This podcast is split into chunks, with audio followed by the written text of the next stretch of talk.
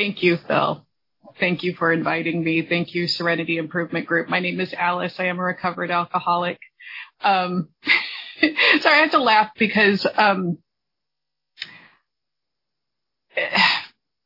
for a couple decades, I was the person who um, was really kind and really trying to run the show. and, and, you know, so when you say that I, I'm I'm kind, thank you. I haven't always truly been. Um, I never really know what I'm going to say, which is a good thing. And just a few minutes before the meeting started, I um, was just moved to to come grab this. When I was trying to just not drink, I was trying so hard to just not drink. I did a lot of writing. I thought that that would help me not drink. I did a lot of therapy. And, um, and in the therapy, I, I ended up, I was inspired to write and I thought that if I, if I wrote my story, that I would overcome my drinking because I would write chapters about how I got here, you know, the childhood stuff.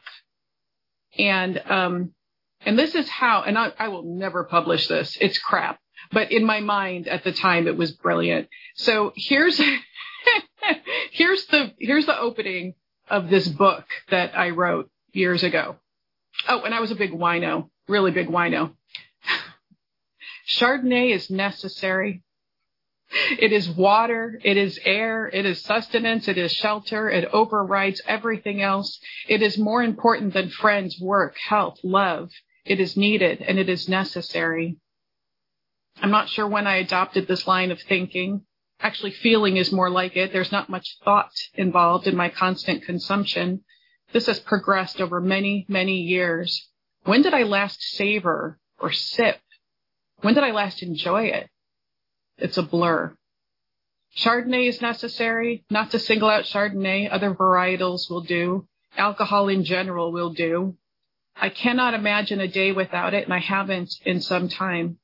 Sure, there are days when I will wait, but usually it's because of circumstances beyond my control. When I can, I will drink all damn day. Why?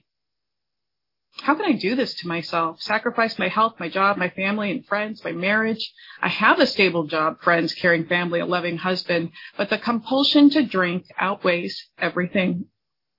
To go a day without drinking is to drive with the gas gauge on E. You might make it to your destination, but you'll feel a lot more comfortable, safer if you just refuel. To not have alcohol is to be unprepared, unarmed. Of course, None of that is logical. It's not even how I truly feel. It's just that the alcoholic voice is loud. It is insistence.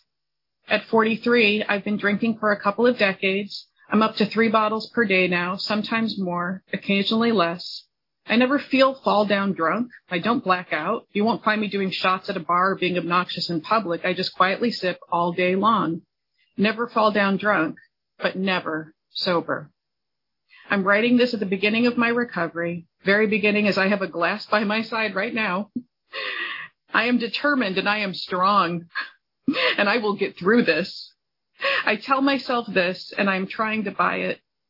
This will serve as a bit of a journal as I fight to become sober.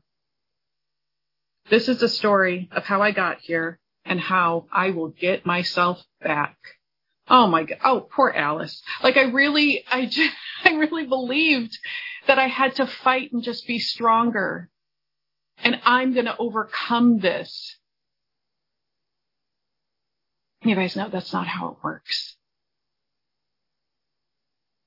I proceeded to write chapter after chapter about growing up with an alcoholic father, about being raped at 13, about um, these things that I wanted to blame. And I know today that none of that stuff caused my alcoholism and none of that stuff is a reason to drink, but it sure felt like it at the time. And by the way, okay, I'm a liar because I wrote three bottles per day, I wrote sometimes more, occasionally less. It was never less. I wrote, I never feel fall down drunk. I literally fell down a few months before I wrote this, like fell down and, and injured myself, went to the hospital. Like, but I thought I was telling the truth. You can't see the delusion when you're in it. And I really thought that I needed to know why. Because it didn't make any sense. It didn't make any sense to, um, to jeopardize my life the way I was in the name of a beverage. it didn't make any sense. And yet I kept doing it, powerless not to. And while I was seeing that therapist and while I was trying to just not drink and failing and failing again and again, she, the therapist asked me if I would go check myself in somewhere. And, and I agreed. I was like, yeah, that sounds good. you know, lock me up because I was so tired of me. And, um, and I, I didn't want to come to AA because of the God stuff. You know, I, I knew a lot about Alcoholics Anonymous before I set foot in the doors. I knew that you have to pick a God, but it can be a doorknob so that I knew that there would be some moment where they do a ceremony where everyone picks which object they want their God to be. So I, I don't know where I got that idea from, but I believed it. Um, I also knew that there was a step where you take your ex-boyfriend out to lunch and they see how good you're doing now. That's step nine. I, I believe that too. Like I have no idea where I got those notions from, but um, you know, so so I knew AA was either religious or weird, and either way, I'm not interested. But when my therapist brought up the, you know, why don't you check yourself in somewhere, I started searching places, and there were some places around here that were um, county supported, but I'd have to go in for 90 days. And I was like, oh Jesus, you know, I don't know if I can do that. But then I thought about it a little bit longer and I, and, and here's what I wrote because I wrote about, um, whether or not I was going to check myself in somewhere. Here's what I wrote. I wrote, okay, I can deal with this. I am attracted to the idea of being a puppet, of just doing what I am told, take my own desires and decisions out of the equation. I'm doing a piss poor job of taking care of myself. Let's let someone else take over what I was talking about was some house manager or counselor, you know, giving me tasks every day and a schedule and just basically telling me what to do and not giving me access to alcohol.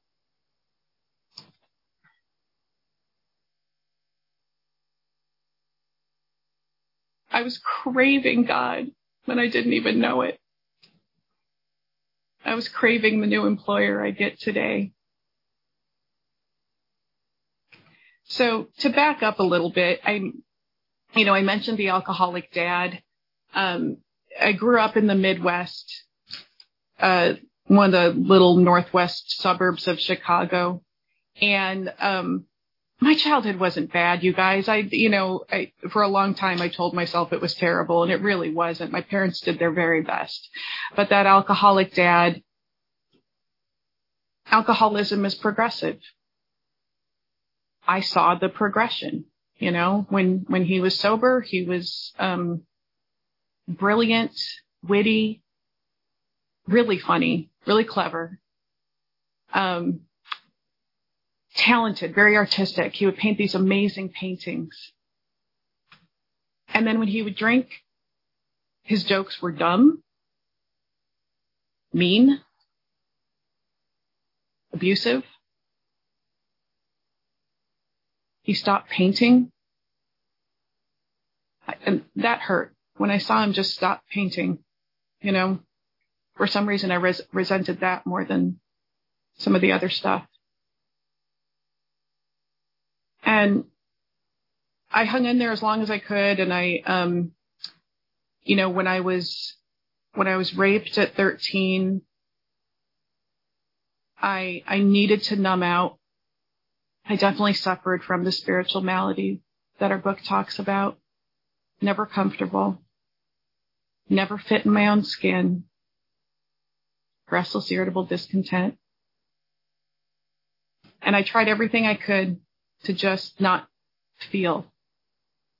I tried, I tried treating that spiritual malady with all kinds of things, shoplifting, eating disorder, I once took, okay, I was a dork. I once took a whole bottle of pills.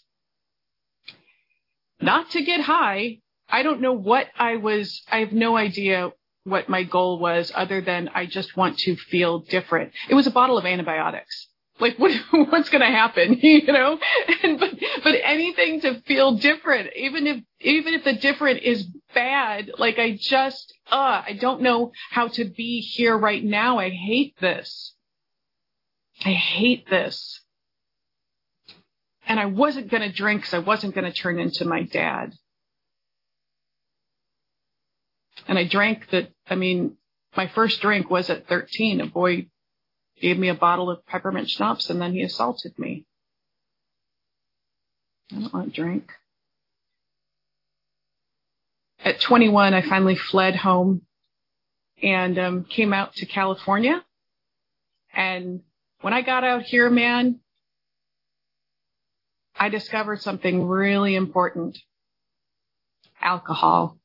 and it didn't make me mean. It didn't make me mean or abusive or dumb. Like I got smarter and funnier and cuter and it was the answer. It worked better than any of the other stuff I had tried so far. Better believe I needed it. And I love when the book talks about, um, no, there's no way of proving it, you know, early in our drinking careers, you know, maybe we could have controlled it. Maybe I could have controlled it in those early years. We'll never know because I sure didn't try. You know, it was fun. It was fun.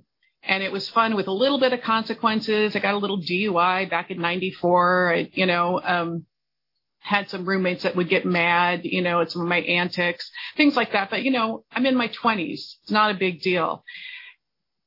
And then it becomes the morning drink and then it becomes the, the pregame you know, before I go out to meet my friends. And then it becomes, I'm not going out to meet my friends. And then it becomes, I just need this to exist. It's not a party. It stopped being a party long before I came in to see you guys. And alcoholism, you know, it's not defined by our consequences. It's not defined by frequency of drinking or quantities of drinking. Nothing to do with that. It's just defined by a lack of control and a lack of choice. The lack of control is really easy to explain and we've experienced it if you're an alcoholic. What that feels like is once I take the first drink, something happens in me where I'm, I have this insatiable craving for more alcohol. And that second drink really wants to have a third drink and that third drink insists upon a fourth and the fourth isn't taking no for an answer. We're going to have a fifth. I can't control that. It is the cruelest craving I know because it's a craving that can never be satiated by what I am craving. I'm craving chocolate, I eat chocolate. I have satisfied the craving. I'm craving alcohol, hmm, any amount of alcohol I have is going to make that craving worse, not better. Can't control it. And what I didn't know was that non-alcoholics, even heavy drinking non-alcoholics don't experience that phenomenon of craving. Isn't that weird? you know, I think that the person sitting next to me on the bar stool is having the same exact experience as I am. But nope, they're not. You know, I, I shared the story this morning about Uh, years before I got sober, years before I really thought that I had a problem. I was out with a girlfriend and we're, you know, having a couple glasses of wine at this fancy place and, and we had nothing to do. We're just chilling. And all of a sudden she goes, Oh my gosh, I have a gift card for the salon next door. Let's go get facials. And I'm like, but my buzz will wear off. And she looked at me like, so what? Like, what? What are you talking about? For me, and I love free stuff and I love facials. I love getting pampered. I had nothing else to do that night. I wasn't even planning to get hammered. But you can't interrupt my drinking. Not even with the most pleasant activity. You can't interrupt my drinking. That is uncomfortable at best. And for a normie to interrupt their drinking no con, it, it, it doesn't, it's not uncomfortable for them. My husband, he can have a couple drinks and switch to water on purpose. and then let that buzz wear off and go to do another activity, cook dinner, clean the kitchen afterwards. What? if I pick up the first drink, that's my day. you know, I would also have friends who would want to go to Sunday brunch. What does that mean? Mimosas, right? They would want to go to Sunday brunch and then to the movies. And this was when none of the theaters around here would serve alcohol. And um, it's like, what? I'm going to have a couple mimosas and then go sit in a theater and sip on a Diet Coke for an hour and a half? That just, that doesn't make any sense to me. To a non-alcoholic, it does. So that phenomenon of craving, that allergy, that physical part of alcoholism, if that is all I had after a few hangovers, after a few bad consequences, I would figure it out. I would connect those dots and just not pick up the first drink. It wouldn't be worth it. Alcohol would simply be something I'm allergic to. But alcoholism centers in the mind. And it centers in the mind in a way that we each can experience a little bit differently. It's the, it's the insane thought that precedes the first drink. The insane thought that stone cold sober, I don't have any alcohol in my system yet. I can't blame it on the body's allergic response. I know that I have all the head knowledge that one drink means a couple bottles and I'm going to make a fool out of myself or throw up or feel suicidal or lose my job or risk the lives of people on, on Highway 50 here in Sacramento where I did a lot of drunk driving. I know all of that. It's not worth it. I don't want to drink anymore, but one drink's fine. and that's how it happens. The insane thought can be one, I, I can handle it, or screw it, I don't care, or no thought at all. I wrote about that. Why do I do this? There's not much thought involved. I was describing alcoholism. I was living it. And the question of why any of us are alcoholics, we don't get to answer that. A good friend of mine, he uses the analogy. Let's say I find out that my eyesight is failing. Do I really need to know? Is it whether I didn't eat enough carrots as a kid or I sat too close to the TV or do I just need to go get some freaking glasses? like that. And because this mind of mine, when I still have the alcoholic mind, has that twist that no matter how much I want to stay sober, no matter how much knowledge I have about my condition, I will still pick up the first drink, whether I want to or not. That's the scary part of alcoholism. It's not the one is too many and a thousand isn't enough. The scary part is that I will pick up regardless of how much I need and want to stay sober. You know, I, I love that you read the traditions at the beginning of the meeting and, um, that third tradition, Kevin knows what I'm going to say. That third tradition, man, you know, it, if all I do is qualify for membership, I'll probably die of alcoholism. Because no matter how great the necessity or the wish, I cannot leave that bottle alone not with my own mind. So I have a body that can't control my drinking and a mind that cannot control my abstinence.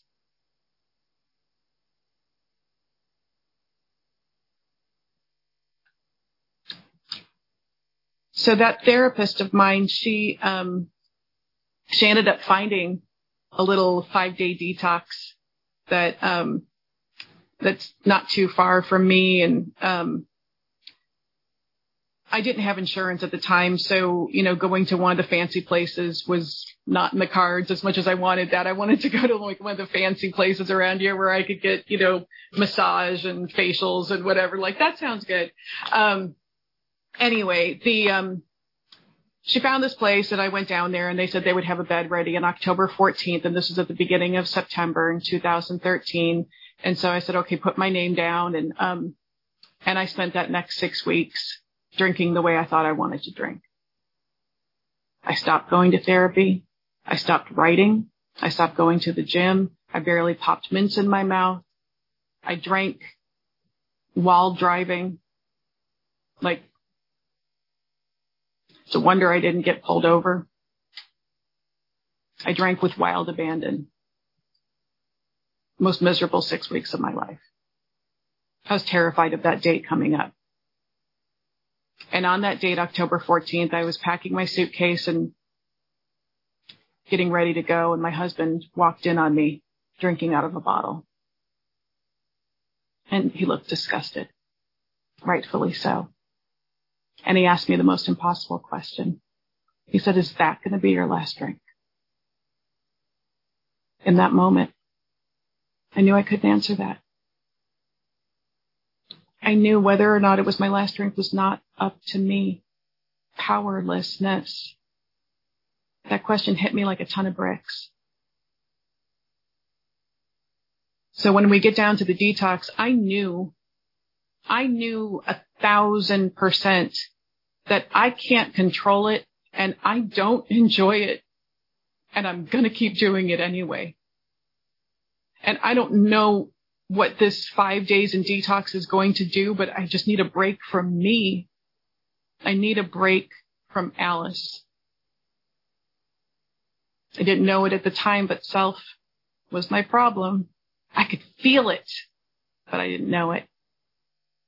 And I get down to that detox and I, they take me back to my room and there's a cat sitting on the bed. And some of you know I'm kind of a crazy cat lady and I thought that cat was there for me. I fell to my knees. I start crying. It just felt for the first time in my life like I'm supposed to be here now. Right here is and so when um they brought us over to the AA meeting next door, which I hadn't really known was going to be part of the deal. I thought I was just checking into a detox. I didn't know. and um walk in and You guys talked about God and I heard the term in a whole new way. It wasn't a threat. You guys didn't preach. You guys talked about the steps and you talked about this book and you guys were laughing and making fun of each other and dropping F bombs and including me And so when a woman came up to me that day, I'm still shaking. And she says, would you like me to be your sponsor? And I'm like, uh huh. I don't know what that means, but yes, please. You know, what, yes, whatever, whatever, whatever you're offering, yes. Because what you're offering is not something I have. and that next day, October 15th, 2013 remains my sobriety date. And I know that's not me. I know sobriety is not in my hands. The sobriety is a gift. It's a gift. And I got into the steps with that sponsor and I didn't understand any of it. And I, um, I just followed directions I remember very little of anything that she told me in those early days. I remember very little of anything that was said in those meetings. I just remember the feeling is I need to be with these people and do these things. And so it didn't make any sense when um, I'm reading this book that's telling me I'm selfish. And it doesn't make any sense when I have to draw columns on a piece of paper. And it doesn't make any sense when I find out that I'm the problem. it doesn't make any sense and yet it does because I'm starting to feel this inner peace and I'm starting to pray and I'm starting to feel things shift in me. The way I react to things has shifted. And it's not me deciding to be different. It's not me deciding to act differently. It's something working inside me that I can't name or explain or understand, but it's real.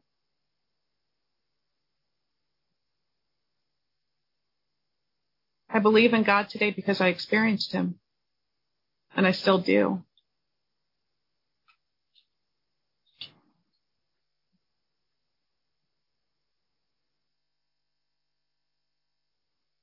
I want to share, um, I don't always go over this in detail, but it was a huge, it was a transformative moment in my recovery. Um, I mentioned that I had been raped at 13 and, um,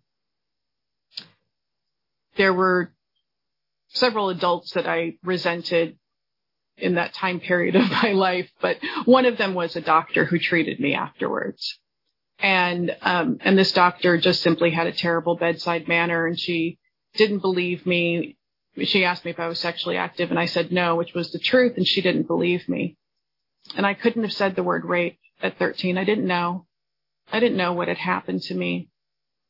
And she badgered me, and um, finally I said, okay, fine, I'm sexually active, and um, and she said, I won't tell your parents. And then the next day, my mom came home from work and said, well, I spoke to the doctor and we're going to put you on the pill because you're a pretty girl and boys are going to want to do things to you.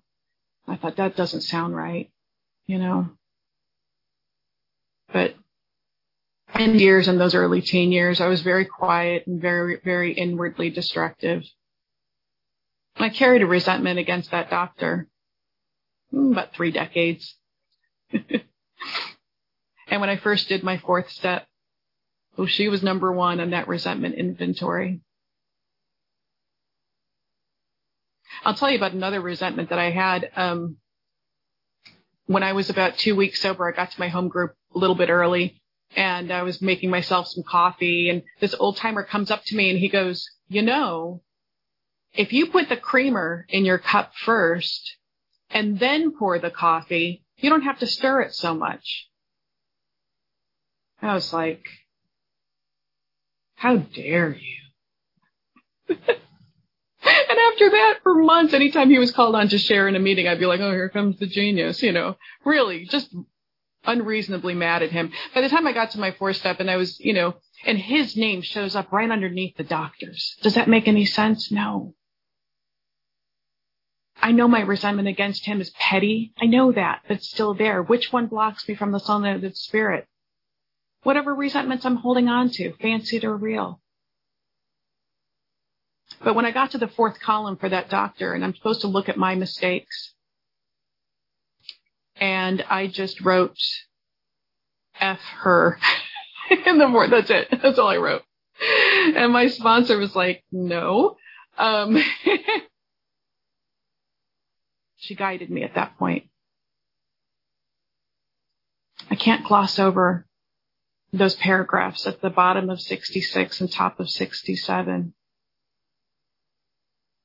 Realize that this person is perhaps spiritually sick, like me. So my sponsor said, you mentioned that doctor had an accent. Is it possible she grew up in a different culture? Yes.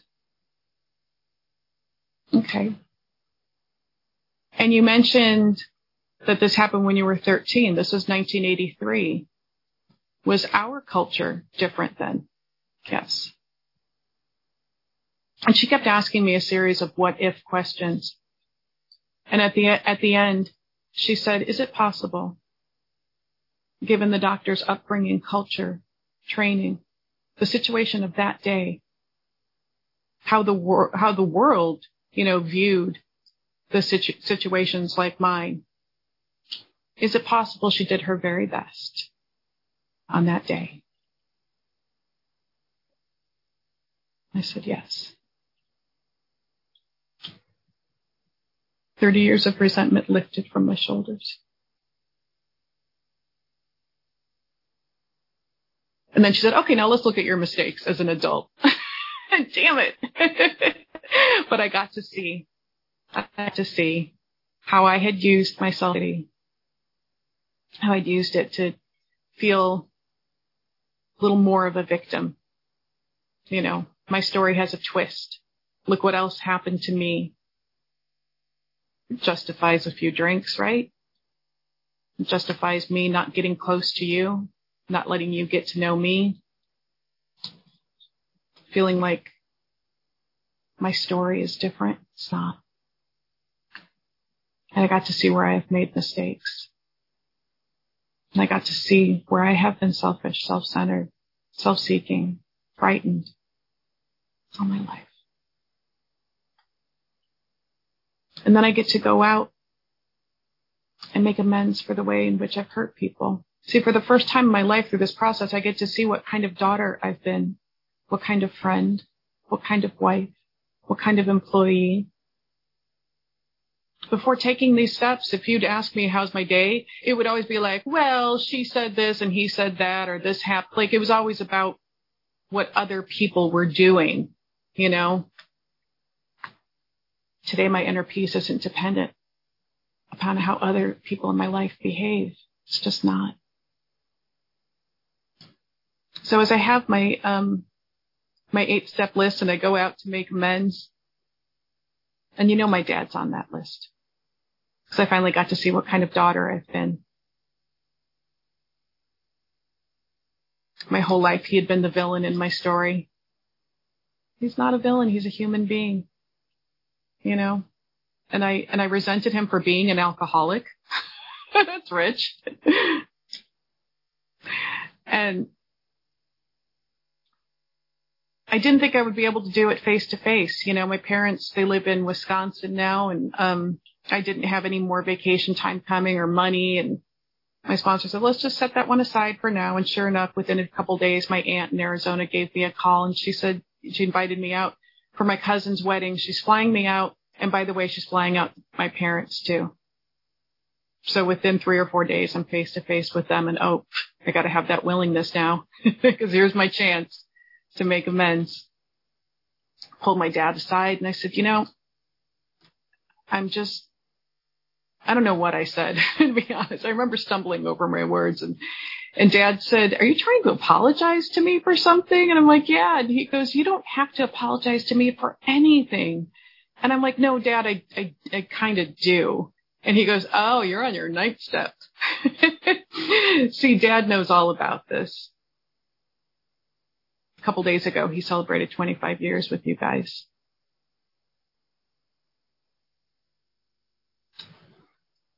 I fled home at 21, but I, I wasn't estranged from the family. I'd go back to visit, usually once a year. My parents would come out here. I saw the transformation. I had evidence right in front of me that Alcoholics Anonymous works. Worked for my dad. I had hated him for his drinking. But I couldn't see his sobriety. Not until I needed you guys. Not until I desperately needed you. And not until I was ready to look at what kind of daughter have I been? And all the things that I resented about him he wasn't a good father. I had done the very same thing. Haven't been a very good daughter. And even though I, you know, I addressed this in steps four, five, six, seven, eight, nine, and I make amends. There was another experience that came later that just another shift this was a few years after I made amends to him and I'm back out for another visit and we go to an AA meeting together, some little meeting in Wisconsin and, um, and it was a meeting dad had never been to before. And, um, so he's meeting these people for the first time and, and one guy, my dad and this guy just hit it off right away, right? I mean, before the meeting, they're, they just, they're chatting and they just couldn't get enough of each other. They're just chatting away. And, um, and after the meeting ended, sure, you know, same thing. They're standing there just talking, talking, talking, talking. And my sister, who's a normie, was supposed to pick us up. So I texted her and I said, Hey, hang back. Dad's making a friend. And in that moment, I realized I had boxed him in to just father and a failed one at that. That's all he ever was. But isn't he so many other things?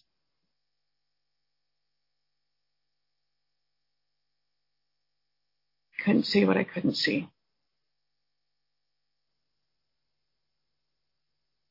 And as important and um, imperative as those steps are, I believe, you know, it's um, it's Bill C. who always says that steps 10, 11, 12 are like 90% of the program. Because that's where I get to live today. I get to live in these simple directions.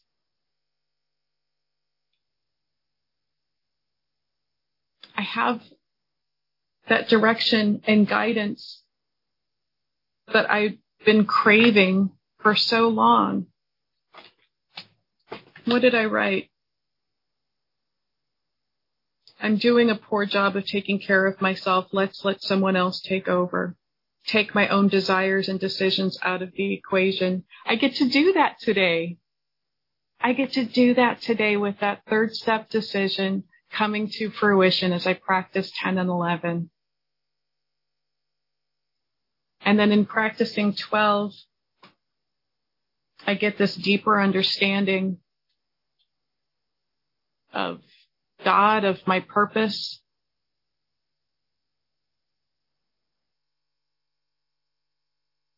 a few years ago, more than a few years ago, I think it was around 2017, I joined a, um, a recovery Facebook group. And I know some of you guys from some of those groups, like, um, man, Facebook is like the Wild West, man. There's all kinds of stuff going on. But, um, but I was in this group and, um, a couple of the guys in there started, um, started meeting, started doing this meeting once a week on this platform called Zoom. It's 2017, mind you. Okay. And, um, and they would do it every Friday night and they did it because they wanted to meet each other. And they live, you know, different parts of the world. And also, um, one of a couple of them were housebound. One, you know, caretaker for a family member. Another one has a, um, chronic illness, you know, and, and they would post about it every week. And I would always comment like, Oh, that sounds like fun. I'll be there. And I'd be like, I'm not gonna, you know, I'm not gonna go. That's weird. You know, every, every week this is going on, right? And, and they would even talk about getting, um, getting to meet newcomers once in a while and like, um, getting to sponsor people who lived in different parts of the country. And I'm like, okay, that's half measures clearly, right? Like, no way, not doing that. And then the pandemic hits. and, um, I realize that I need you. I need this. And that meeting was the first Zoom meeting I ever went to. And as soon as I logged on, they just started laughing. They're like, you need us now, don't you? yeah. And then I start going to other groups and I start meeting people and I start meeting people who, um, are new and I offer to meet with them like this and we crack open the book and we're in the same room. I'm so glad that I was wrong about online sponsorship. Every time I'm wrong, my world just gets bigger. Keeps getting bigger. And as I take people through the steps, I, I am less interested in myself, my little plans and designs.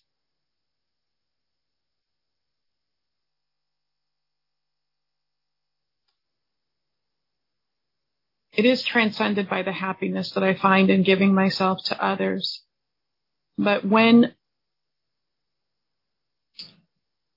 when we all have ups and downs and when I'm feeling low or, um, off the beam,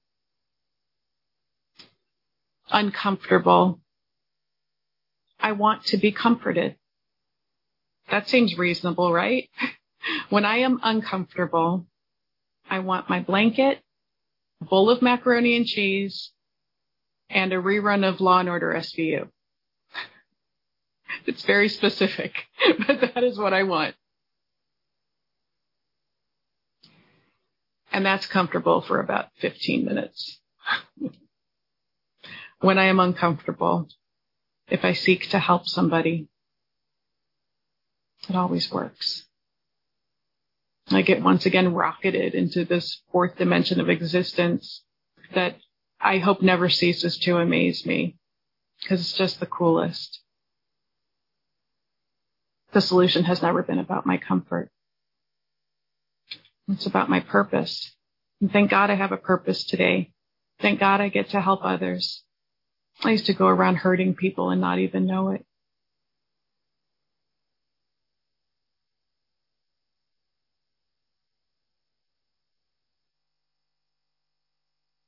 And I still don't know what I don't know. Um, I shared this story last night that just popped back in my head. Oh yes, here comes my cat. Um, my husband and I have been together since 99. He is, um, he's incredibly generous, kind, considerate. And every time he does the grocery shopping, he puts the groceries away, but he leaves the receipt on the counter. I don't know why. It's weird, you know. And um I don't say anything. I just quietly resent him for, you know, about 20 years. but he does this, you know. I'm just every time, every time. Like, what are you? Do you want me to see what you bought or how much you spent? Like, I don't understand. I don't understand. I don't understand. It's so weird, you know. And then finally, I was like, okay, I'm, I'm, I am not going to be the one to throw it away. Like, I'm going to let it sit there. Let's just see how long it sits there. Like days go by, you know, and the rest of the place is like somewhat neat. Like, you know, so it's like, it's noticeable that receipt is just sitting there mocking me. And, um, and finally we're in the kitchen and he picks it up and he goes, Oh, are you done with the coupons on the back?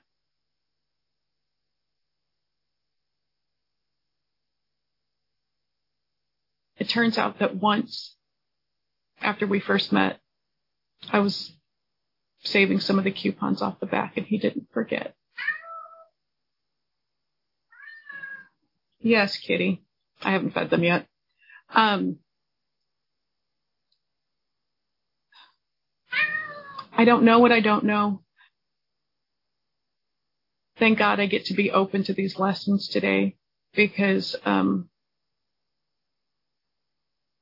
sometimes God makes it obvious and sometimes not. but that God is always available. That God I, I didn't want, that God that I rejected. I didn't even, I didn't believe in God before coming in here. I didn't want to do the God stuff and I just, I just felt it. I couldn't deny it. I remember refusing to go to church as a kid. I just thought it was all nonsense. I wasn't mad at God. I just didn't think he existed. And um, a couple years ago, it might have been even been the same visit when Dad and I went to that meeting where he made that new friend. But I was back visiting and um, my parents and my mom pulls out this folder with a bunch of drawings and poems that I did as a kid. And I look through these poems. Eight years old. What were my poems about? God. I don't even remember doing it. And it's, it's my handwriting and it's, you know, Alice, age eight. I'm like, what? Deep down in every man, woman, and child. It was there. I don't remember. But it was there. Today, I, um, I just have irrefutable evidence that not only is God real, but he's real in my life. He's real in my soul. I get to um, experience him. I get to experience his guidance. I am often blocked in one way or another, but whenever I'm willing to face what's blocking me, I feel his presence. And that's the only reason I'm sober today. There's not a single page in this book that tells me to just not drink. There's not a single step that tells us to stop drinking because it's impossible. It's impossible for the real alcoholic.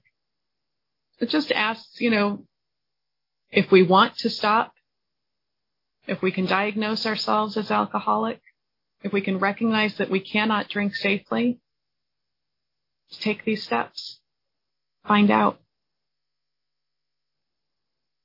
If you honestly take these steps at one point, you'll stop reaching for that drink. The problem will be removed. And then you get to live in a whole new world. It's pretty darn cool. I feel like that is more than enough out of me, but thank you again for this opportunity. I did put my um, phone number in my profile for good reason. Anyone is welcome to contact me. And um, I hope I said something useful. I freaking love Alcoholics Anonymous.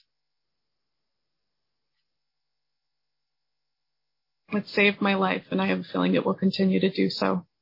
Thanks for letting me share.